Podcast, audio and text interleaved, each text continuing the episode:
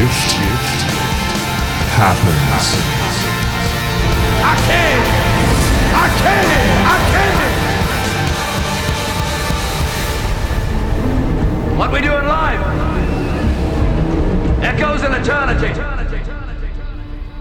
This episode of the podcast is brought to you by my brand new online course, Mindfulness for Anxiety, the ultimate anxiety program.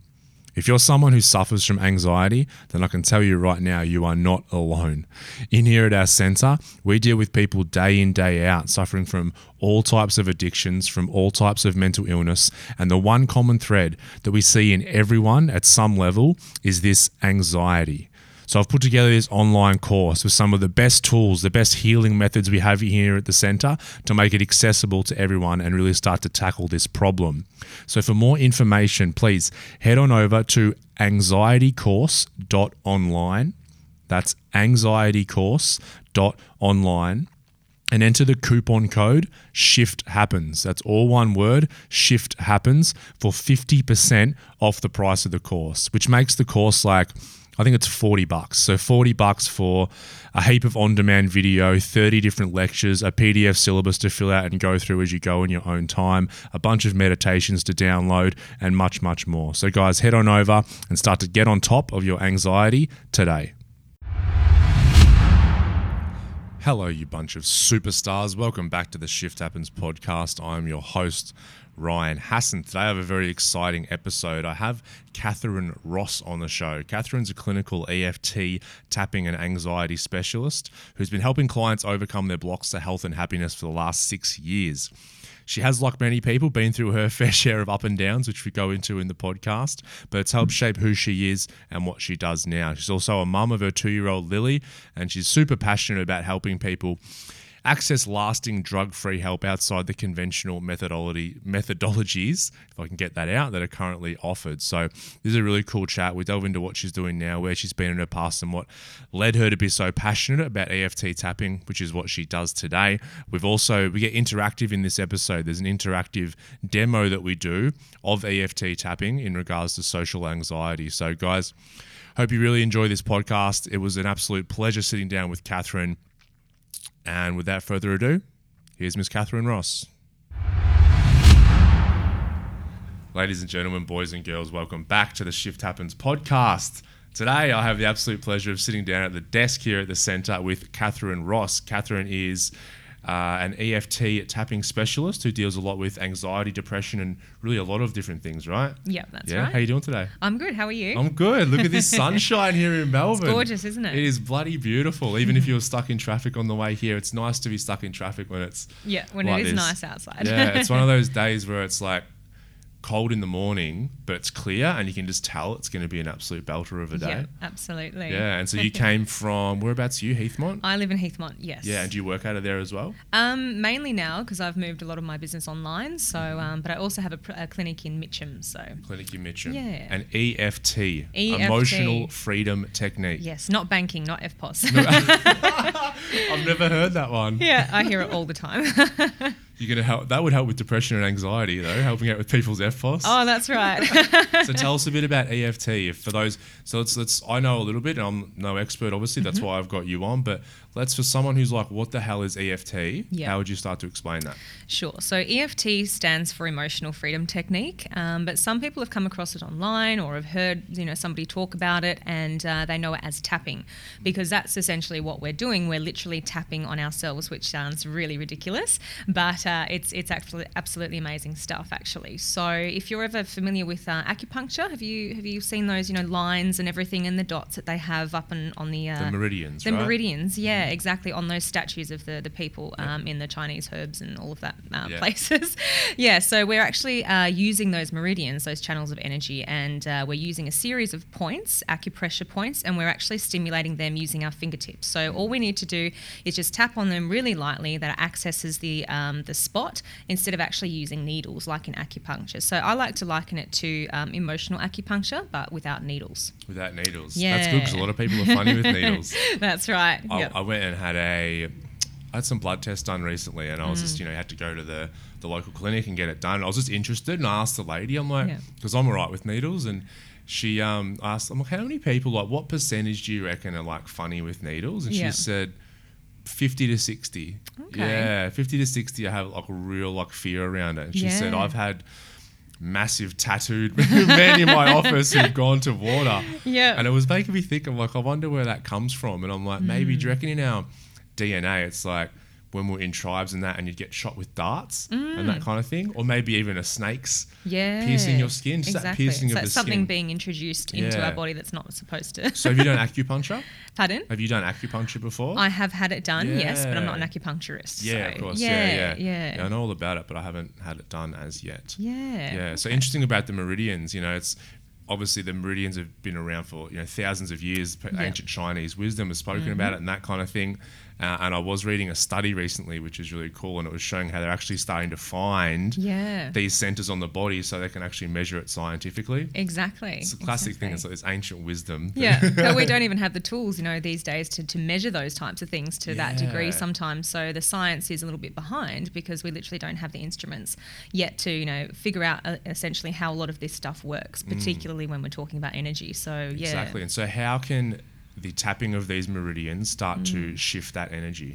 So, when we have a negative emotion, um, it creates a blockage in our energy system. So, that's like, you know, if we're, uh, it's like a short circuit essentially. So, I like to think about it like um, if you switch on a television and you're not actually on the station and you can see the ants on the screen, it's all fuzzy. yeah. and you're not getting a clear picture, obviously. So, that's us in stress. You know, when we're thinking about something that's stressful, when we've been through something that's traumatic, or, you know, whether it's a deadline coming up at work or whether it was an issue that we experienced back as a child, they're all going to be causing these disruptions in our energy system. So, um, what happens is that, you know, when we're in that state, we've got all those ants on the screen, we can't think straight, we can't problem solve, we can't see a way out of the actual problem.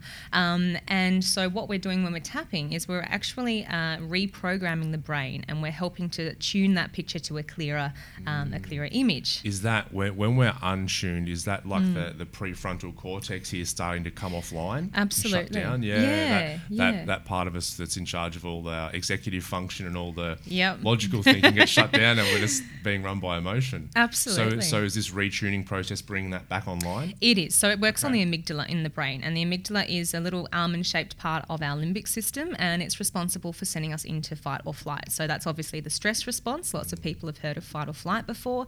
Um, and, you know, when um, we were in caveman times and everything, there were obviously direct threats to our survival. So, you know, tigers coming at us, um, you know, other, other people who might be wanting to uh, attack us. So, therefore, that was something that was developed essentially to send us into fight or flight so that we were able to keep ourselves yeah, safe. like um, like an alarm system, right? Exactly. Yeah. Yeah. a warning system. And so it's going to send all the messages to the body to send us into physical symptoms of fight or flight as well. So that's why, you know, if I hadn't worked on myself and I didn't, didn't have a, uh, if I had an issue with public speaking before I came here, I would have noticed those physical symptoms of the fight or flight. So, like the shakiness, the increased heart rate, all of those things are just helping us to get um, out of that particular, uh, you know, dangerous situation as quickly as possible. So, you know, they would have been uh, real threats to our survival back in those times. But, you know, especially in the Western world these days, everything is go, go, go. Everything sends us into that same response, whether it's something that's actually hasn't happened yet, is happening, or has happened in the past.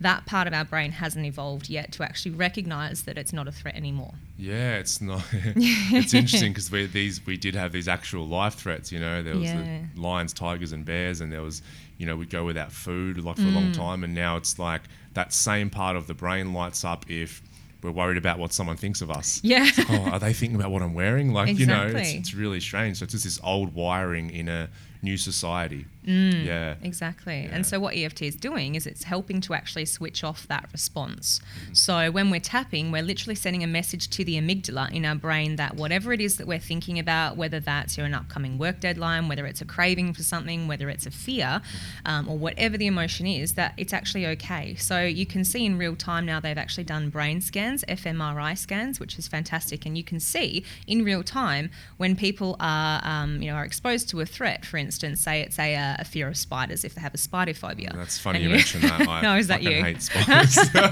we'll have to do some tapping on that later. but yeah, say I um, wired you up into this uh, this brain scan and, Yeah. and put a spider in front of you, you would actually see that amygdala can going see it nuts. already. You can look at me You can- you can- start tapping. and so you would be able to see that that actually um, is sending us into fight or flight. Yep. And then they would have people tap at the same time and, and talking about the fear of the spider. So actually eliciting those physical symptoms that we would normally feel. So it's kind of like exposure therapy, but you're counteracting that stress response. So they can see when you're tapping um, around that fear of spiders, for instance, that that stress response is literally called off in real time in the amygdala. So it's all been clinically proven, not just for fear and phobias and stuff like that, but for a myriad of um, emotional and physical issues So as well. cool. So with um, also to say I'm in the fMRI with the spider on me. Mm. So I'm doing the tapping, but I'm also speaking about my fear at the same Yeah, time. yeah, yeah, because you know people that say, "Oh, do I have to say what I'm feeling out loud?" And the reality is, is that most of the time we spend so much of our time just trying to push everything under the rug, and we we can be very good at hiding from our stuff. So when we're bringing it up, we're voicing it. We're not letting ourselves get away with, you know, actually facing and confronting the issue. So that's why the um, talking about it is so powerful because it's bringing it front of mind, and it's allowing us to actually feel that to the full force, so that we can actually um, clear it. Yeah, nice. Mm. And so with the clients that you see, so is there a predominant um, people that come through your door?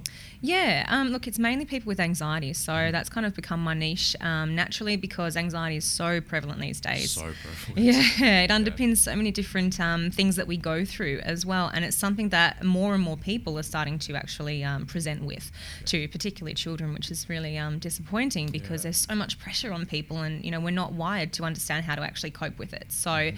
therefore, we're always, you know, having, we're running at about a six out of 10 anxiety every single day without realizing it. So, you know, over time, that stress response, if it's not called off, off properly, you know, we're, we're actually going to um, send ourselves into chronic stress, which is the beginnings of disease and illness as well. Of course, yeah, you can get that adrenal fatigue or a- Mm. Any that, any yeah. types of illnesses. You know, I um, I'm someone who's had anxiety for as long as I remember, Mm. and um, it was interesting that you say we just don't know it because it becomes normal, and it wasn't until I had done a lot, lot of work on me and being able to process and release a lot of things Yeah. that I looked back and went, oh shit, I've had anxiety my entire life.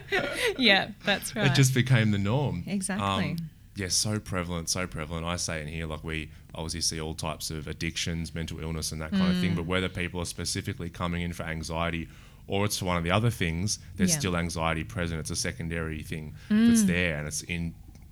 I'd say pretty much everyone that walks through our doors. like it's so prevalent. exactly. Nice. And so you work with people one on one. Yeah, yeah, generally. So I see um, one-on-one clients, and I also do uh, workshops and things like that as well. And tapping can be great as part of a group, and that's the benefit of it because we get what's called borrowing benefits. Because when we're tapping for, say, a global issue, say we're just sitting here tapping for anxiety that any one of us might be feeling at this moment, because we're setting the intention on what we want to work with. Energy is so powerful, so that actually increases the effectiveness of what we want to achieve um, by tapping as a group as well. Of so it course, can be yeah. Everyone starts setting. to feed off each other. I Yeah. um was thinking about that recently with um, you know Tony Robbins? Yes. Yeah. So I love Big Tone. Yeah. And I'm like, you know, I think Banana I- hands. yeah, yeah, yeah. I think he's amazing, and um, yeah, I just I, I would used to think a while ago. I'm like, he's so good, and he works with people, and I think he he does these big events with lots Mm. of people. I'm like, so he can just reach more people. But I'm like, nah, I think there's another main reason he does it, and it's that group energy thing. Exactly. It's because when you've got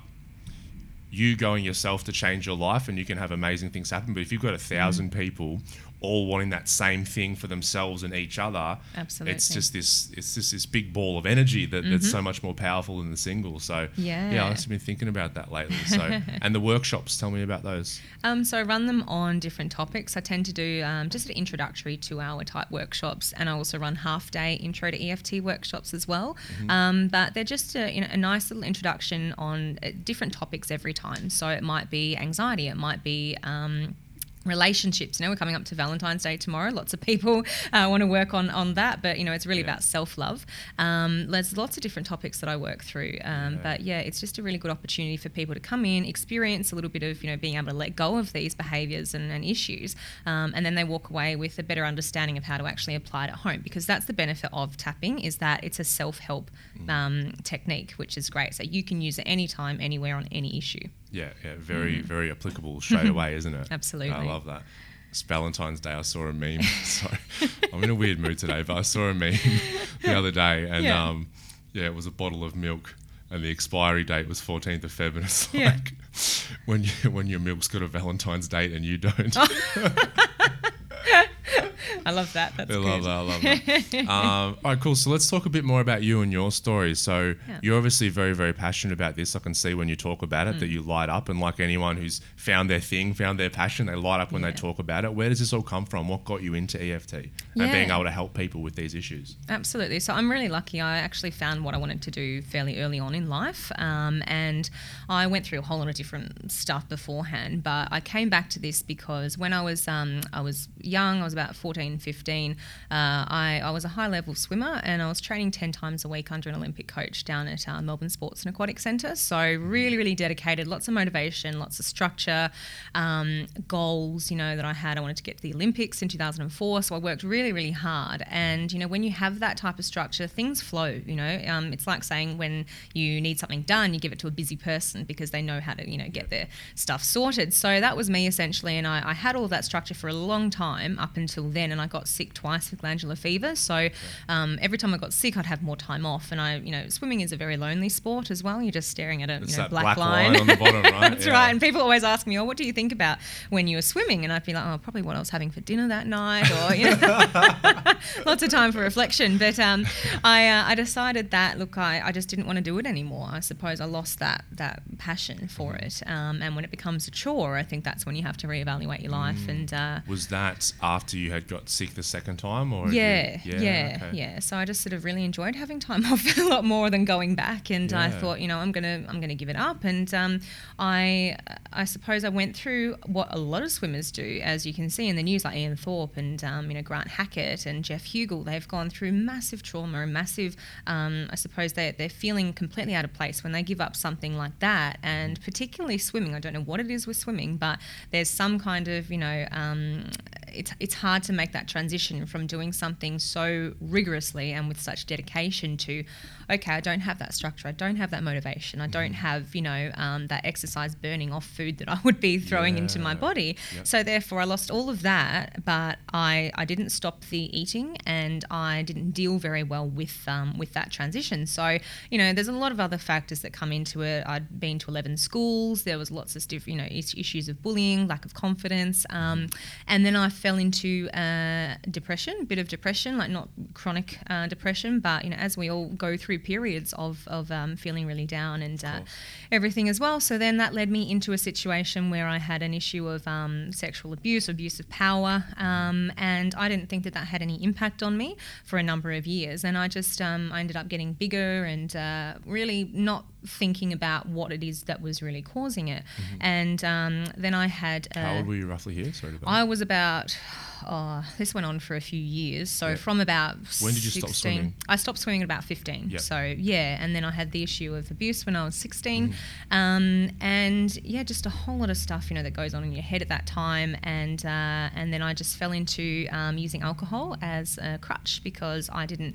It helped me to feel. You know, when I would drink, it would be able. I would be able to let things out, and Yes. um, yeah. So I thought, well, um, I'll I'll just continue this, and I kept. I did drink, and I didn't you know go right down or anything like that, and um, but I knew that there was a problem, and I knew that I was too reliant on it as well. So um, that's when I realised, like, okay, maybe maybe something is under here, and that you know I need to address something at a deeper level because my mum had sent me to you know all the different types of conventional therapies. I'd been to hypnotherapists. I'd been to lots of different people to kind of help me get over these issues, and uh, and not just the alcohol, but everything else as well that was underpinning it, which is the the biggest part. So um, then she actually went and uh, did a course in EFT, and because it was you know quite new at that time. I mean, it's been been around since the 80s, but you know we're obviously very slow to catch up in Australia. So uh, yeah, so she did that, and then she helped me um, with some tapping, and I thought, oh yeah, this is pretty good stuff. And then I went and uh, and saw my trainer um, for for some tapping, and I actually got some great results with it. And I thought this Who we is both know, by the who way. we Shout both know. Caroline. Hi, Caroline. Thank you so much for for you know helping me to get here. What was it like when your mum first came to you about the tapping? 'Cause you know what it can be Hmm. like when your mum or someone Yeah. like that comes and goes, "Hey, check this out," and you're Yeah. like, "Yeah, whatever." Yeah, that What- was what- me. Yeah, was it? Oh, yeah, yes. But something intrigued you though, right? For you to pursue it further. Yeah, and I've always been, you know, into natural health. I've always, um, my parents have been in the health industry for over 40 years. So Okay. I was always wanting to, to do something more heart centered. But, you know, of course, yes, being my mum, you don't listen to your mum and you just go, oh, yeah, what's this weird tapping shit? Like, I don't want to, tapping on my head, whatever, go away. And uh, so it did take me a while to sort of come around to it. Okay. Um, but then when I went to see Caroline, obviously, and I got some great results with my own stuff, and I was like, yeah, this is actually what I want to be doing. So Mm. I then went and did, you know, sales for a number of years, did business development management in recruitment, and uh, I recognized that I wanted to help people. I loved the helping people aspect of my job, finding out what their problems were and trying to find a solution. Yeah. And then I thought, when I got made redundant, hey, this is a great opportunity for me to channel what I love and what I know I can do into something that's more positive and that works for me and other people as well. So Yeah. that's when I went and uh, did my certifications, and um, the rest is history. So Yes, from, our greatest voids come our greatest value every Exactly. time. I love it. So go back when you first went to see Caroline. Mm. You said um, you're able to clear a lot of your stuff. What Mm. were some of the main kind of shifts that happened for you around that time? Like, what are some of the things you were able to clear up or changes that were Yeah. happening in your life around then? Yeah, um, probably the issue of uh, of the abuse as well. That I didn't, I wouldn't have classified it as abuse at the time, and uh, and so I suppose she helped me to see that it was it was really wrong and it shouldn't have happened. Um, and obviously all the the things that come from that. So like the lack of trust, all the beliefs that we get from those types of experiences, like I'm worthless, or you know, there's there's a lot of stuff that came from that that I noticed that was underpinning those symptoms, which are you know the drinking and the self-destructive behaviours and things like that. So I realised that the the alcohol was just a, a symptom or me trying to mask those things that had actually happened. So when I was able to process that, I was able to understand that you know I wasn't a bad person, it wasn't my fault. You know all these types of things that we're internalizing and we're carrying around with us. Um, I held a lot of blame for it for it all as well. So I used to wake up every morning feeling completely guilty and shameful, like I'd you know done something terrible, and okay. I, I hadn't. So um, yeah, that was a really interesting shift for me as well. Yeah, well, it's that taking something really that's subconscious and bringing it up to the conscious because we can go through these things when we're younger Mm. Yeah. and say, and just sort of push it away and go, that, that wasn't a big deal, that wasn't a big deal. Yes. Um, and then all of a sudden, as the years go by, things start to play out. These certain Yeah. patterns start occurring. Yep. And then someone goes, you know, it actually came from here, and this is why, and none of that was your fault. Mm. And like you said, so the drinking sort of stopped after that, or Yeah, yeah. So so I, I now can can have a drink and not use it as a, a crutch. So Yes. there's a difference between you know enjoying Different it intention, and right? yeah, that's right. And it's not just drinking to numb the pain or drinking to forget or anything like that. So um, yeah, it's just yeah, I'm able to look at it and, and see it as something to enjoy at the right time, but not use it in that negative way anymore, which is great. Of course. Yeah, it's Mm. all about that intention. People ask me that all the time, especially people they're used to the old, you know, AA and NA model, and Oh, they yeah. come in here and they're like, "So, so you don't drink or anything anymore?" I'm like, "Yeah, I do. You Mm. know, I caught up with my best mate on Sunday. We watched the UFC at the pub. Oh, and yeah, ha- and had. I had a pint. You know, it's it's totally different as Yeah. opposed to just." You know, whereas I used to just keep drinking, keep drinking, keep drinking, and then that would lead to drugs. It's a whole different Mm, Yeah. intention behind it. Um, when you when you clear up all the underlying stuffs, because Mm. a lot of, as soon as people think, you know, if it's whatever, if it's a gambling addiction, whatever, it's like, so I can't drink or do anything anymore. It's like, Yeah. no, well, if you clear up your stuff, you can Yeah. do whatever you want That's in right. moderation instead of using it as a crutch. Yeah, and I think a lot of people, you know, can find that a block to actually getting help because they're so scared of the fact that, you know, oh, well, maybe I might have to give up this and I don't know how to live without that. Yeah, the, bra- So- the brain doesn't like being told that. no, It doesn't no. like being told you're never going to do this thing again. No. You're going to meet resistance every time. Yeah. The brain's like, fuck you. Yeah, it likes choice. It likes choice. It does. It does. Exactly. It does. Go back to um, just something came up when you stopped the swimming and everything and said how it can be issue for swimmers. Do you think it, it is as well to do with an identity thing? Like that's you're training ten times a week. You got this massive goal of going to the Olympics. Hmm. I'm sure you would if someone said, Catharine. You know, who, who are you? Like, who's Catharine? You'd be like, I'm Catharine the swimmer. Yeah. Right? So that's Yeah. your identity. So then, and you see, I've seen that with a lot of other sports people as well, whether they've Yeah. been just so intense on some sport and then an injury stops them or something. Mm. Now, Catharine the swimmer is just Catharine the I don't know. Yeah, And it's yeah. that weird identity crisis of who the hell am I? Exactly, and it's interesting as well because when I was um, uh, when I was uh, in that issue of abuse and everything, I then put on a lot of weight and I couldn't shift it uh, even into my early twenties as well, and I was finding it really hard. I didn't understand what it was, and it was because I didn't want to stand out. So that's another symptom of you know that type of, uh, of, of issue and how it actually has a flow-on effect physically. So um, I work a lot with weight loss as well, and you know people, it, it's about safety because it's literally a physical barrier between us and the world. Yeah. And uh, and so what I had had made it mean was, well, if I'm if I'm slim and attractive, then I'm more vulnerable and exposed and open to older men taking advantage. You see, so therefore that was a better way for me to keep myself invisible. And I loved just blending into the background. You know, having that break of not standing out. You know, and so um, that was a reason for me to hold on to that weight. And that was something else that came from that shift. Is that when I let go of all of that issue and the incidents and everything, I was able to feel okay again with letting go of the weight, which was largely emotional. You know, we can lose course. kilos of emotional weight just by dealing with our stuff subconsciously. Yeah, that's so so important. Yeah. Like it's so important because it's so true. And you know, the bloody weight loss industry is this you know Hmm. million million billion dollar industry or whatever, and it's just like well, you just have to adjust your diet and you just have to not eat this and you just have to exercise a bit more. Hmm. Yeah. If it's emotional reasons, it always is because Yes. like you said, I've seen it before. You know, if there's abuse of some type, Mm. like you just said, the weight comes on to protect yourself subconsciously. Mm. Then someone you, you keep trying these diets, this conscious force and willpower to do something, and maybe you find a diet and you're like, oh, I'm eating ketogenic now, it's awesome, and you start to lose the weight. Mm. Yeah. Then all of a sudden your weight comes down, and maybe you're in the street or at a bar and a guy hits on you. All of a sudden that subconscious Mm. Triggers. alarm goes off. Oh, shit, and then you put the weight straight back on. Yeah, yeah, yeah. And everyone's like, oh, that diet doesn't work. Yeah. No, it's emotional. Exactly, and like Dawn French, you know Dawn French, the Yes, comedian. yeah, yeah. yeah, She yeah, Vicar of Dibley. that's the one, yeah. yeah, yeah, great lady, I love her. but she's always known as you know um, a bigger a bigger woman, and Mm-hmm. she actually lost a few years ago, literally half her body weight. And I was reading in a magazine um, because she'd put it back on again really, really quickly, all of it.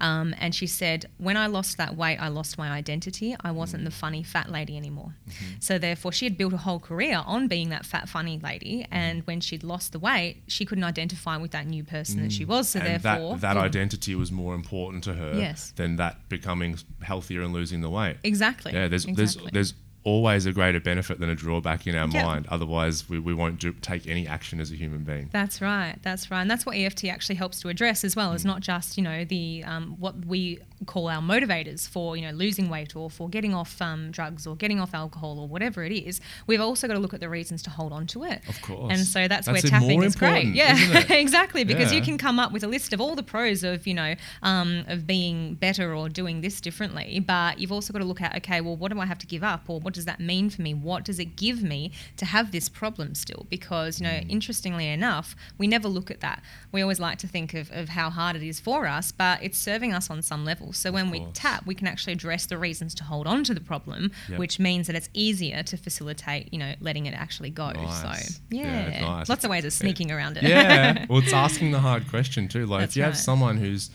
overweight and it's there's disease showing up in their life, you Mm. know, they've got sleep apnea, like all this hot, they feel their self worth is Yeah. through the floor, all this horrible stuff. To you then to say, what's the ben- what benefit are you getting out of being this way? yeah. That's people are like, oi, fuck you, I'm not Yeah. getting any benefit Yeah. out of this. How dare you ask that? Yeah. But it's a really important question. there Exactly. Mm. is a subconscious benefit. Yeah. Cool. Really interesting. really interesting. So, uh, from this point, you started then training to be an EFT Yeah. practitioner from there? Yes. So I started off in coaching. So I Yep. did um, some coaching and I I realized that you know I could get clients to a certain point and consciously we could understand where you know a fear of rejection for instance may have come from. Mm-hmm. but then well, what do you do with that? How do you shift it properly? Because consciously we can only access so much. So um, you know our, our brain is like you know the conscious part of an iceberg is uh, sorry the iceberg uh, the top part is the conscious and then the subconscious is everything underneath Mm. you know and that runs like up to 93% of our daily programs. So you know it's about addressing the subconscious stuff as well. And um, yeah yeah That's where all the good stuff is. exactly yeah, we, we like to think our conscious mind's running the show. yes No, yeah it no. doesn't That subconscious is all of our conditioning, our programming, our beliefs, our memories, our emotions, Yeah. all the stuff in there. And it's all held in there it's a big filing cabinet so yeah, it's a huge filing cabinet. You got to go searching in there. yes You know, is the example like say summer's coming around, I want to lose a few kilos, right? Mm. But I keep fucking eating chocolate cake every night, right? and I keep doing it. And then one night I eat this chocolate cake again and I'm feeling bad. Then I go over shower, get out of the shower, look at myself in the mirror, and I just Yeah. Mm. break down. I'm like, fuck, no more chocolate cake. That's it. And I can be crying, right? Yeah. That's a conscious decision. Yes. If I have a subconscious belief that that chocolate cake is giving me comfort, making me happy, or taking me away from my emotional pain, Yeah. I might last a day, I might last a week. Yeah. I'm eating chocolate cake Exactly. again. I'm going to gorge on it more than ever Yeah, that's right. because that conscious mind's willpower. Mm. So that's why you, yeah, for you it was consciously you're like, oh, I've just put on this weight and everything, but your subconscious in there, that filing system is Mm. Yeah. like, I'm protecting you, Yeah. so you never have to go through what you went through again. So once you're able to make peace with that, Yeah. Mm. the subconscious program changed, and then it takes no conscious effort or very Yes. little conscious effort to make that change. Yeah, Yeah. exactly. So when we acknowledge where we are, we have to acknowledge where we are first before we can move Yes. forward. You know, some people try to skip to the end result without going through the process, and that's when it doesn't happen. You know, it's about, and that's why EFT acknowledges first of all when we're doing what we call the setup sta- setup statement, Okay. uh, which is even though I have this problem, I'm still okay, or I accept myself. Mm-hmm. It's actually so healing in itself just to say that because the brain's so used to trying to ignore what's going on, and Mm-hmm. we're trying to you know always shove everything under the rug. That to say, hey, I have this issue, but I'm ok- I'm alive, I'm still okay, and I'm safe, and I accept myself with it anyway, Mm. is really healing, and it's enabling us to relax and go, okay, I'm open to actually letting go of this now. Yeah. So you have to acknowledge where you are first of all before you can move forward. So important. yeah, Otherwise, you're in a bit of a fantasy, aren't you? that's right. Yeah, you, you can be in like a real anxious state, and you're just like, I'm fine, I'm calm, I'm relaxed, I'm good. Like, but you- you're not Mm. acknowledging that first step. yeah, it's yeah. on- once you really truly acknowledge that, it's like you can just take a big breath. You know, Mm. It's like saying, I'm anxious and I'm really nervous. Then you're like, okay, Yeah. it's out in the open. Mm, that's right. That's Yeah. right. And it's the same with addictions as well to actually, you know,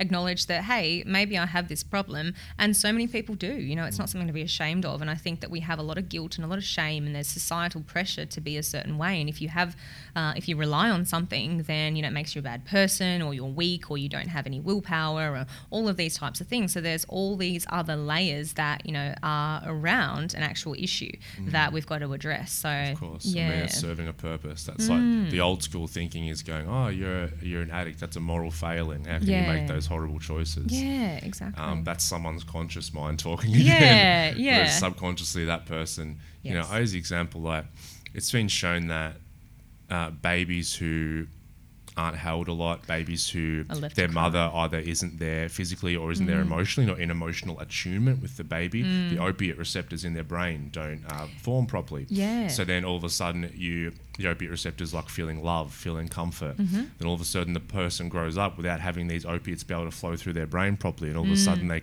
they're trying uh, alcohol and all these different things, and all of a sudden they come across heroin. Yeah. You ask every heroin addict what it was like when they shot up heroin for the heroin for the first time. Yeah. They'll say it was like getting a big warm hug. Yeah. Okay. So for the first time in their life, they felt that comfort and that Mm. love they never got as a baby, and then people look at them and go. Look at what you are doing. You're a bad person for doing that. You need to stop. Mm. Yeah. So you're telling someone to stop the only way they can feel love on this earth. That's How right. fucking dare you say Yeah. that to someone?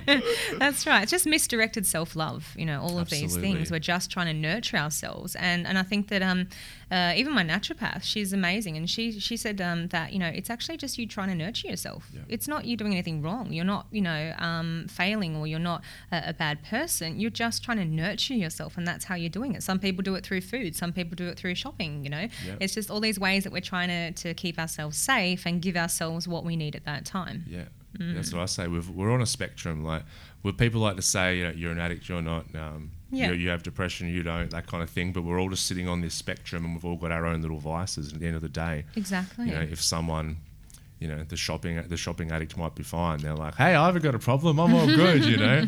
Um, but if someone is in a position where they say, hey, whatever this behavior is, whether that's drugs or alcohol or shopping or sex or Mm. work, whatever it is, um, I want to make a change. And from that point, it's like, all right, let's look at what benefit you're getting and what's happening in the subconscious. Exactly, and that's why some people swap one addiction for the other because they haven't addressed the core issue that's underneath what they're they're looking for emotionally as well. So you know, when people um, quit smoking, for instance, you know, that a lot of them say that they put on weight because they turn to food. Yes. It's something else to do. You know, it's because they haven't addressed it at that subconscious level as to what they actually are looking for. Absolutely. Mm. Yeah, and you see it a lot. There's a thing called the addiction pyramid, Mm-hmm. and so we get addicted to three things: sensation. Mm. That's the main one. That's like whatever sensation we get from a drug or a behavior. Mm. Then we have an addiction to security. Mm-hmm. Okay, and then we also have an addiction to power. Yeah. And so if whatever if we stop whatever's giving us the sensation and if we don't find another thing to give us a sensation, we'll go to one of the other two. Mm. And you see it real commonly, right? So if you imagine the sensations at the top of the pyramid,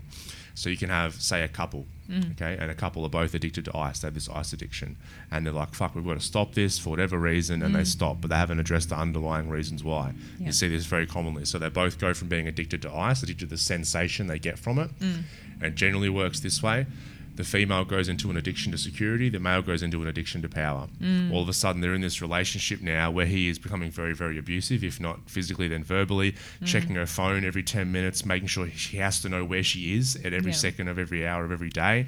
And then she'll stay in that relationship because she's scared because she has an addiction to that security. Mm. So, yeah, it's so common. We'll, just, we'll switch it up if we don't address the, the reasons why. Yeah. Wow. So I'm thinking, Hmm. Can we do a tapping like now, and people Yeah. can do it along with us, like something really basic to give people an idea of how it will work. Yeah. Yeah. Um, is there something that comes to mind for you? Maybe do you want a specific like um, scenario? sure. You can tell me what you might like to tap on, and we can tap. on Okay, that. social anxiety. So maybe I am. Um, going to a gathering or I'm catching up with a few people with coffee and I get this social anxiety Mm-hmm. Yeah. Mm-hmm. and I'm on the car on the way there and that anxiety is just coming up and I park the car Yeah. and I'm just freaking out about going in to see them. Sure. well, I'm going to have to talk you through the points as well, because otherwise people are not going to know where we're tapping. people are going to do it along with us. That's fine. okay, awesome. So I'll tell you what the points are that we Yep. use first of all. So you just choose a side. It doesn't matter left or right. Use, Okay. Most people just choose their dominant side, um, and they tap with the opposite hand. So we're going to start off on what we call the karate chop point. So Yep. um, if you think about in in karate, where do they break the board? They break it with the side of their hand. So that outside um, of the the pinky, you know, that fleshy part. Mm-hmm. Um, yeah. So we're going to use our opposite hand to tap on that fleshy part. I'm there. left-handed, so should I, I'm Yeah. going to go this way though. I'm Yeah, whatever feels comfortable. There's no Okay. right or wrong. And the good thing is, is that you can't stuff it up. So. Oh, really? yeah. Even if you miss a point or whatever, you still get the benefit. So it's literally the people's method. That's great. Okay. Excellent. You've got it there. Good. Okay. And then the next um, point that we use is the top of the head. Yep. So it's where the um, sort of flat The- part is. the crown. Yeah, yeah, on the crown. Crown right. chakra for those spiritual people out there. That's it. And then we move down to the eyebrow point. So we're just working on one side of the face. Um, and that's where your eyebrow actually starts, not in the middle of the head. Ah, gotcha. Yeah, okay. yeah, excellent. And then out to the side of the eye. So it's where the um, sort of eye socket bone is on the side Just there. next to the temple Yeah, there. just next to the temple. Yep. And then underneath the eye, where the eye socket bone is. Yep. And that's a really good one if you're feeling sick or nauseous as well. Cheekbone, yep. Yeah, yeah, it's the top of the cheekbone essentially. Gotcha. Um, but that's uh, connected to the stomach meridian. So if you're ever feeling nauseous or um, anything like that, it's a really good one to focus on. Yep. Um, underneath the nose is the next point, sort of on that Cupid's, um, whatever they call it, Cupid's bow or whatever. Just Do the top of your lip. The, where the, that little dip is, uh, the top Ah. of your lip. Yeah. Cupid's bow. well, don't quote me on that one. Just Valentine's Day tomorrow, it's all coming up. on the chin there, that's it. And then it's called the collarbone point, but it's not on your collarbone. It's about a couple of inches down, and it should be a little bit sore, sort of out to the side. Oh yeah. If you press in, you should so be able to. So you've got your collarbone there, which you can feel, and it's just below just that. Just below that. Um, and if you use, you know, your hand to tap your four fingers, you're going to actually send the vibrations to hit the point anyway, so it doesn't have to be completely accurate. Yep. and then the last one that we use is under the arm, so where your bra strap sits, Ryan. or men, it's three inches down from your armpit. Ladies, where your bra strap is. That's only on the weekends I wear those. That's right. Excellent. So they're the basic points that we Right. use. Let's let's Um, run through these now. yeah. I'm going to try and explain it because Yep. I'm just not learning it. Okay. So we have the karate chop. Yep, okay, side of the which is on the outside of the hand there. Uh-huh. Which just I've just got two fingers Yep. and I'm just tapping on there. Mm-hmm. Next one's the top of the head. Mm-hmm. So right on the crown, the top of the head. Yep. Looks a bit funny. It's like, you know, if you're doing that and trying to rub your stomach at the same time, which One you don't have to those do. then from the crown, the top of the head, we're going to the eyebrow. Yeah. So it's just where the eyebrow starts, Starts, so on the inside. Mm-hmm. Then from there, we're going out to the outside of the eye, Yep. just sort of just in front of the temple. Mm-hmm. Then un- under the eye, Yep. under the nose, Mm-hmm. the chin. How am I doing? Very well. You've done this before. Onto the the just below the collarbone, yeah. and then the bra strap. you remember that one, you won't forget. Okay, so they're the points we're focusing yes, on. Okay. excellent. Good. All right, so say you have a, a um, social anxiety, all right? I'm, so I'm sitting in the car. Mm-hmm. I've parked outside the cafe or the gathering, wherever I'm about to go into, and um, I'm starting to get anxious. Mm-hmm. My stomach's starting to play up. I feel like, you know, not not good. Okay, all right. So it's sitting in your stomach then, the anxiety, yeah? Yeah. All right. So, So, we for, want to. so for me, that's yeah. I've got Crohn's disease, and I'm Hmm. certain that my fear and anxiety when I was younger manifested that Crohn's disease, and Yeah. it's all they've always been linked. Yeah. Yes, exactly. See that very often. okay, so when we're talking about tapping, we, you know, it's best to focus on one specific issue. So we want to be as specific as possible. So we're going to narrow it down. So it's social anxiety. Then we want to ask ourselves, okay, whereabouts in our body do we feel this? Because it helps us to zero in on it and focus. So Yeah. as you said, it's in your stomach. Mm-hmm. Okay. You could also then say, you know, okay, how does this anxiety feel? Is it a fluttery feeling? Does it a nauseous feeling or whatever? So really trying to describe it as best that you can. So is mm-hmm. there any particular feeling that you would normally have then if you were sitting there? Yeah, it's like I would feel it in my stomach, but then it'd be a like you imagine my heart. Hmm. It's like down in my stomach and beating really, really fast. Yeah. Yeah. Okay. So that would be a like a um, a pounding Yeah. anxiety. Yep. Yeah. Yeah. Okay. And then you can give it a color as well if you want. So Red. Red. Yeah. and the most important thing is to re- um, is to rate it out of ten as to how intense it is. So obviously yeah. zero being it's not a problem, ten is really really bad. Yeah. So out of ten, how intense would that social anxiety be if you're in Um, that situation? Eight. Eight. Okay. Yeah. All right. So now we've got all of the, the tools to tap with. We've got our um, you know, our emotion. We have where it is in the body, how it feels. Um, we've given it a color, and the how it feels and the color aren't 100% necessary if you're just starting off. Um, but anything that you know helps us to focus on what the actual issue is, we Mm. can add into the tapping as well. And then we've got the out of 10. So it's about an eight out of 10. Mm-hmm. And when we tap, we're going to check back in and see if that number's shifted. So ideally, we want to get it down to a three or below because three means that we can walk around and we're you know it's manageable. Yeah, yeah. Um, we still we can function. We- yeah, yeah, and we don't get everything down to a zero, but that's okay. So, so we'd start off and we'd do what's called the setup phrase. So that's the, as I was talking about before, that even though I have this, I'm still okay. Yeah, So you, um, we would start off on the karate chop point, and you'd really tune into that feeling of anxiety. Okay, so I want you to feel that feeling of anxiety if, as if you were there. And if you're not feeling something at this moment, you can put yourself in a situation where you would n- normally feel that way. Okay, and sort of work it up. Yep. Yeah. Okay. So then, uh, so what we're going to do is say this setup phrase, which is telling us what it is and what the problem is. Uh, we're going to say that twice. Okay. So we'll say, even though Even though I have this pounding red anxiety I have this pounding red anxiety all in my stomach all in my stomach because I'm really anxious about meeting up with these people, because I'm really anxious about meeting up with these people, I deeply and completely accept myself. I deeply and completely accept myself. Even though Even though I have this pounding red anxiety I have this pounding red anxiety all in my stomach. All in my stomach. And we're tapping as I do this. We are, yes, on the karate chop, sorry. because I really don't want to be amongst all of these people. Because I really don't want to be amongst all these people. It makes me feel so anxious. It makes me feel so bloody anxious all in my stomach. all in my stomach. I deeply and completely accept myself. I deeply and completely accept myself. Okay, now we what we are doing the reminder phrases. So that's just tapping and talking about the problem, and you can say the same phrase over and over, or you can just you know talk about how it actually feels and why you have it. So Okay. we'd start off at the top of the head. Top of the head. All of this pounding red anxiety. All of this pounding red anxiety. I'm fe- and then down to the eyebrow. Yeah. I'm feeling so anxious about this situation. I'm feeling so anxious about this situation. Inside of the eye, I don't know how I'm going to feel when I'm there. I don't know how I'm going to feel when I'm there, Under the eye, but right now I'm feeling really anxious. but right now I'm feeling really anxious. Under the nose, all this pounding red anxiety. All this pounding red anxiety. On the chin, feeling so anxious all in my stomach. Feeling so anxious all in my stomach. And collarbone, all this social anxiety. All this social anxiety. Under the arm, all this anxiety about being around people. All this anxiety around being around people. Top of the head, something about it doesn't feel safe. Something about it doesn't feel safe. Then eyebrow, all of this pounding red anxiety. All of this pounding red anxiety. Side of the eye, all in my stomach. All in my stomach. Under the eye, I don't want to be amongst these people. I don't want to be amongst these people. Under the nose, something about it doesn't feel right. Something about it doesn't feel right. On the chin, all this pounding red feeling in my stomach. All this pounding red feeling in my stomach. Then collarbone, all this red anxious feeling. All this red anxious feeling. Under the arm, all this pounding red anxiety. All this pounding red anxiety. Okay. So then we would just take a nice deep breath in and out. and check in again. So you would connect with that feeling and uh, tune into how it feels. So try to work up that anxiety and then notice if the number has shifted. I'm not anxious now.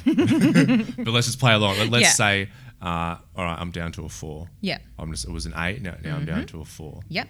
Okay. So that was only two rounds of tapping. So ideally, we do three rounds and then check in. Yep. Um, and then if it's down to a three or below, great. You might be able to get on with your day. If it needs a little bit of work, then you're going to keep tapping. Yes. So we'll start it So again. you're just you're monitoring as that number's coming down. Yeah, that's right. And sometimes if it's not shifting, it can be because we're not being specific enough. Yeah, so if you okay. know that there's um, a past issue, for instance, connected to this anxiety, and last time, you know, somebody. Yeah. Yeah. Okay. Let's say Yeah. that I'm just saying I don't want to go in here because I'm socially anxious. Mm. However, underneath there's a certain person that's there Yes. Who I've got some underlying issues with that I haven't resolved. Yes. Yeah. That's what you so would that's add a in. sign. So say if that's not coming down, I've done like four rounds. I'm like, fuck. Yeah. Still an eight. Jesus.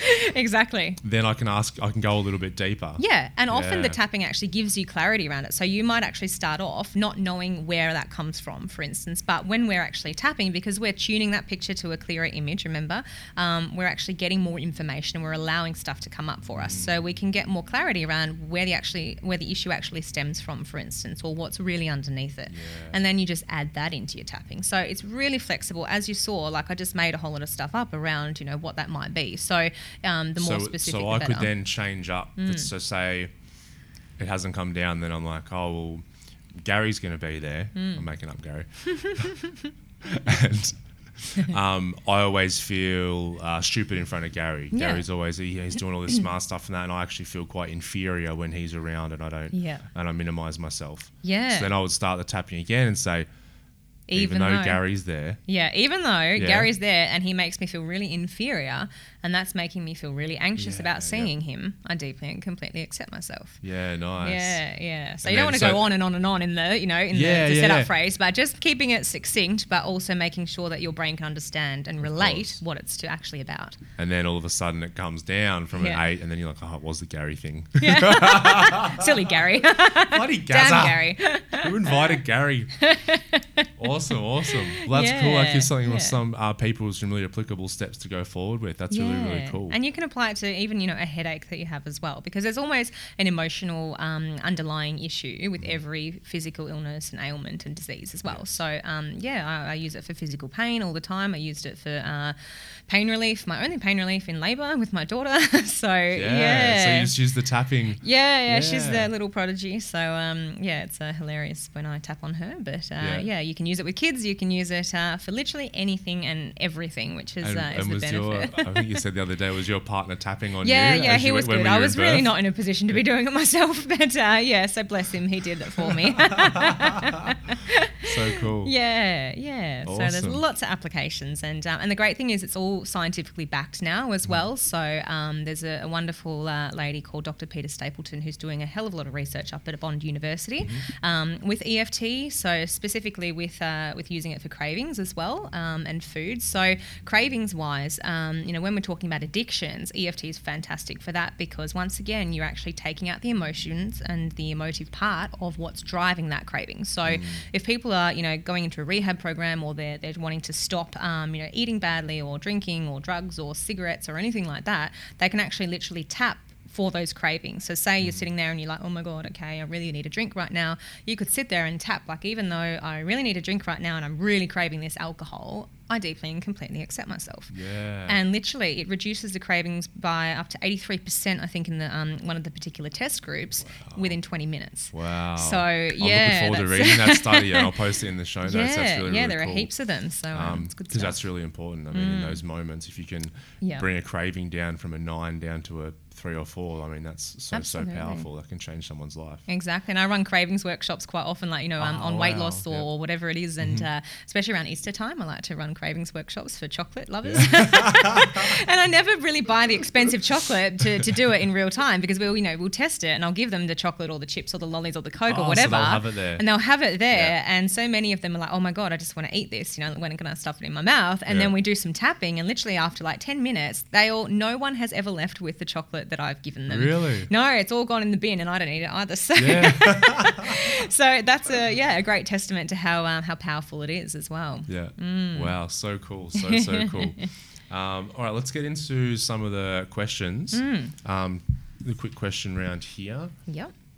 So, along your journey, um, what do you think is a main uh, negative emotion or maybe a negative thought pattern that you've had that's held you back the most? Something you've had to really work on? Yeah, I think it's something that all of us have, um, and it, you know, it's always there to some degree. It will come up in our lives no matter what. But the, the belief that I'm not good enough, Yeah. I think, is the you know is the biggest thing that I see in my practice as well with clients. Um, you know, they always have a belief that they're not good enough, Yeah. and it's funny because we can have the best childhood, the best upbringing. You know, we can be given everything and given love, but there's something missing. So, and it doesn't mean that it's because of our parents or because of certain people. It's just you know an innate thing because we have to fit in as well from an evolutionary primal perspective. It's Yes. about not being rejected because that's dangerous. You know, not being part of the herd. So um, that whole belief that I'm not good enough, and I think that when I ma- ventured into my my practice. There was a huge conflict there around like who the hell am I to step in and, and help people and help, help them with you know big life issues. Yeah. And people are going to look at me and go like, oh, you're not 96, you can't help people because you don't have all of that life experience. but the great thing that, is, um, imposter syndrome, Ex- isn't it? Yes, imposter syndrome, exactly. And that's exactly what I had as well because I could relate it back to a- an experience that I had when I was 18 and I was a nanny as well. I did it on and off nannying for quite a while. I was really good at it, loved kids, looked after, um, at one point, I was uh, looking after three kids under the age of five, um, 10 hours a day at, at wow. 18 years old. And that was just one of the families that I worked for. So um, I actually got a, a call from the agency I was with that said, uh, Oh, we've got this really great um, family for you. They've got two teenage girls, and all you need to do is just pick them up twice a week for a couple of hours um, and just supervise their homework. And she was really excited to have me. And um, I thought, Great, you know, excellent. I'm really excited to, to go for this job, this interview the next day. And then I got a call from the nanny agency that night, and she said, Oh, I'm really sorry, but the husband found out how old you were and said, There's no way I'm having an 18 year old in this house. I know what I was like at 18, and there's no way she's coming in. And I thought, I was just devastated. I Yeah. took that very, very personally um, because I thought, you know, you've just made a judgment of me without knowing anything about me. And I come with all Based- these based on references. what you were like yeah, when you were 18. Yeah, which is a guy, completely different, right? We all know women are way more mature at that age. I was about to try and stand up for Yeah. men, but I can't. I got in there absolutely too correct. quick. exactly. So rest assured, I was not like him at 18, I'm sure. But um, that was actually, the, I could pinpoint that as the, the moment where I developed that belief I'm not good enough and I'm an imposter. And so I dragged that into my practice, and then my practice would reflect that belief all the time until Yes. I got rid of it. You know, so that's probably been the biggest, uh, yeah, the biggest hurdle in my life is overcoming that imposter syndrome. And now, if I believe in something and I would like something and I'd like to do something, I just go for it. And I think, well, you know what? It doesn't matter. So many other people do it. There's nothing that sets me apart from everybody else who Yeah. goes and you know, Look, yeah, all the people that have done amazing things and created great things, they've all at some point th- thought they weren't good enough. yeah, And we, we, we just see the result of it. So we see it once they're past it and Yeah. go, oh man, I could never be like that. But they thought the exact same thing. absolutely. And that's really important. I think, yeah, whatever, if it is a business or if it's, you know, just with work in general or if things aren't happening Hmm. and we automatically want to go, well, I just, you know, the clients aren't coming in or that, uh, that I didn't get that job that I went for or, you know, I'm not getting enough hours here. Instead of blaming the external thing, yeah, do the U-turn instead of pointing outside, point in and go, hang on, what what is it that I may need to shift? Because I've exactly. it's crazy once you shift something in yourself, however, all the external world starts to change. Yeah, yeah, and we can't affect change with everybody, but we can work on ourselves. And when we Yes. work on ourselves, because you know energetically we're all linked, that then has a flow-on effect and can absolutely change you know relationships around us and interactions as well. So Yeah. yeah, Yeah, it's, a good, go- it's a good belief to work on. yeah, well, you, you go through a big shift, then you you you're like, oh, all these clients are coming in now. What a coincidence! yeah, exactly. oh, so funny. All right, next question. So, is there anything right now in your life you're focusing on self development wise? Is there certain something you're an area of your life that you're trying to work on at the minute? Yeah, um, I think once again it's building upon that belief that I am good enough. So you know, taking my business further and, and you know reaching more and more people as well. So um, just setting goals for myself and and going, you know what, it's okay for me to achieve that as well, and just trying to grow into that person that I am, trusting myself because I had a lot of um, lack of trust, I suppose you could call it. Yeah, and uh, and listening to myself, listening to my intuition, and letting that guide me as well in decisions. So um, I'm really working on letting go of stuff and uh, and also just trusting and in the flow of life because you know when we release um, you know. um what's it called um, attachments to outcomes and expectations, and we just allow, so many things can happen for us. So I really try to integrate, you know, just asking the universe for support, asking the universe to um, to help me and to guide me, and you know, it, it happens like this when you let go and you just allow. So really working on that. Um, of course, my tapping as well because I've got to practice what I preach. Yes. and it's uh, yeah, it's like oh god, no, I should do some tapping now. I've got a few minutes, so yeah, working on my own personal peace procedure. Yeah. Um, because yeah, the more I'm clear, or the clearer I am, the better I'm able to help my clients as well. Of course. And so, do you Mm. think that helps? You said at the start, then setting goals and then knowing that it's okay for you to have that. Yeah. And is that a process of letting go, letting go of all those reasons why maybe you Yeah. you can't have that? Yeah, exactly, exactly. Because otherwise, people hide, and I see it all the time. Because I work a lot with you know startup businesses or entrepreneurs, and they're like, "Oh, I, I have this you know fear of being seen because I might be mm. rejected because I'm not good enough." Yeah. Yeah, Of course. yeah. And then as, as soon as we have stress around our goals, mm. with, they, they become very Mm. Far away. Exactly. Yeah. Yeah, that's what yeah. Mm. I used to get. I'd set all these lofty goals and everything back in the day about what I wanted, and they'd be just, you know, really far away. And then all of a sudden, Yeah. even setting those goals and looking at it, I'd have fear around it. Yeah. And I'm like, I'm not going to attract that if I've got that fear still stuck there. Exactly. Exactly. Awesome, awesome. uh, habits and routines. Are you a habits and routines person? I do like routine. Yeah. yes, Is there yeah. maybe one or two things that you do every day that really helps keep you on track, keep you happy, healthy, and strong? I really like practicing gratitude because I think that, you know, there have been times in my life where, you know, I literally had nothing. And when I started my business, that was a good time because I literally had no money and nothing like that. And, uh, and just having gratitude for what I do have. So, you know, this morning, for instance, I was laying in bed and I was up quite a few times throughout the night because my daughter was having a, I don't know, sleep regression or some rubbish. Yeah. And uh, how dare she? And um, of course, the night before, like, you know, I've got to come and do this early. But I was laying there at a quarter to six and it was still dark. And I thought, oh my God, I can't get back to sleep because I've got to get up in, you know, an hour. And I thought, hey, just let go and just, you know, do some meditation, just, you know, be and have gratitude for the bed. So I had gratitude for the bed, how comfortable it was. I had gratitude that I had a nice pillow. You know, all of these things bring more of what we have, you know. So if we're focusing on what we do have, we attract more of that. If we're focusing on everything that we don't have, we keep reinforcing that as well. So, yeah, that's something I really try to integrate into my daily um, practice is just being grateful for literally little things as well. Yeah. And do you find yourself like this morning uh, catching yourself when you're Yeah. being ungrateful and that's yeah. when you do it? Yeah, exactly. And you know, even the other day when I had uh, a few clients back to back on a Saturday, and I was like, oh.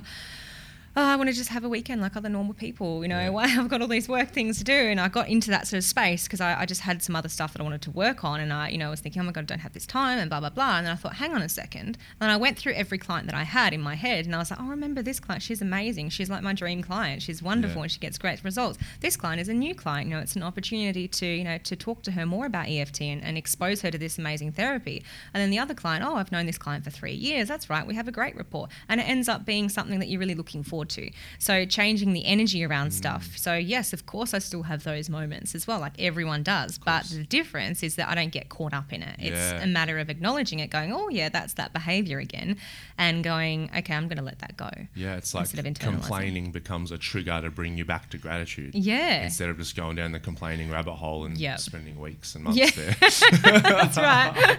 yeah. Yeah. I love it. I love it. um, any books or documentaries you a reader? Uh, yeah, Yeah, yeah, so try to. Yeah, yeah. try to get it in. Was there any books, docos, or resources Hmm. or mentors, anyone um, that has really helped you along your journey? Um, I really like uh, the movie Emotion. E dash motion, um, and it's all about you know how our beliefs affect our biology as well. So you know how how our emotions and what we experience, how they you know when we internalize them, come out physically and affect our physiology Mm-hmm. too. So that's a really interesting one. Um, and I also like Nick Ortner's book, The Tapping Solution. So it's all about EFT. Um, it's a great introduction to people who are unfamiliar with it, and uh, yeah, I find that his work's really really great. So he's been at the forefront of taking it into uh, the mainstream, which is Yep. awesome back in the US. So Awesome. Yeah. Awesome. That emotion one, that's you can find that online. I think I've seen that yeah, one. yeah, yeah, I'm pretty sure. Yeah. So Brucey Lipton's on that one, I, I love Bruce imagine. Lipton. Yeah. and there's also a new one that's I don't know if it's out yet, but it's called Heal. Have you? yeah. Yeah. Um, it's sort of out. Yeah, I think I get emails saying Okay. that it's coming out soon. or- yeah, yeah. yeah, So I look forward to checking that one out Yeah. too. So the biology of belief by Bruce Lipton's another good book on that topic. Absolutely. Really, really cool. Yep. Awesome. Let's Mm-hmm. finish up and uh, let's let everyone know where they can find you, where they can get in touch with your work, whether it's you know following along on Facebook or um, a workshop or one on one. Where's Mm-hmm. Yeah. the best place to get in touch? Um, probably start at my website. So it's breakfreewitheft.com.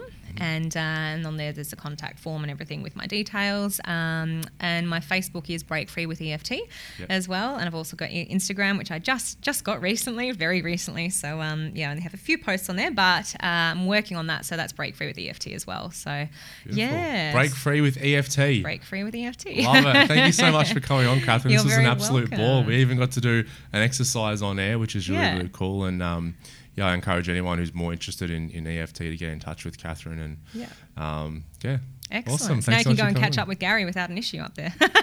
I want to be friends with Gary now. I think. There's a whole nother dimension of healing that's happened. I, ju- I don't think I'm trying to think. I, I said Gary because I don't think I know a Gary. Yeah, So- that's handy. there will be some Gary on your friends list that's like, oh my God, is that me? yeah, yeah. I'll get a couple of messages on Facebook. Catharine, thanks so much. Thank, Thank you, everyone, for tuning in and listening. Hope you enjoyed it. We'll see you all in the next episode. Peace out. There's another episode in the books. Thank you so much to Catharine for coming on. That was an awesome, awesome podcast. I love how we got really interactive with the tapping uh, and got deep into that. Uh, guys, for all the show notes, everything we spoke about in this episode, head on over to shpodcast.com.au. That's S hpodcast.com.au. And thank you to all you beautiful people for tuning in. It is said the greatest gift one human being can give to another is the gift of their attention. And I thank you so, so much from the bottom of my heart for that. Have a beautiful day. Have a beautiful week. Peace out. Shift happens. I can! I can! I can! What we do in life Echoes in eternity.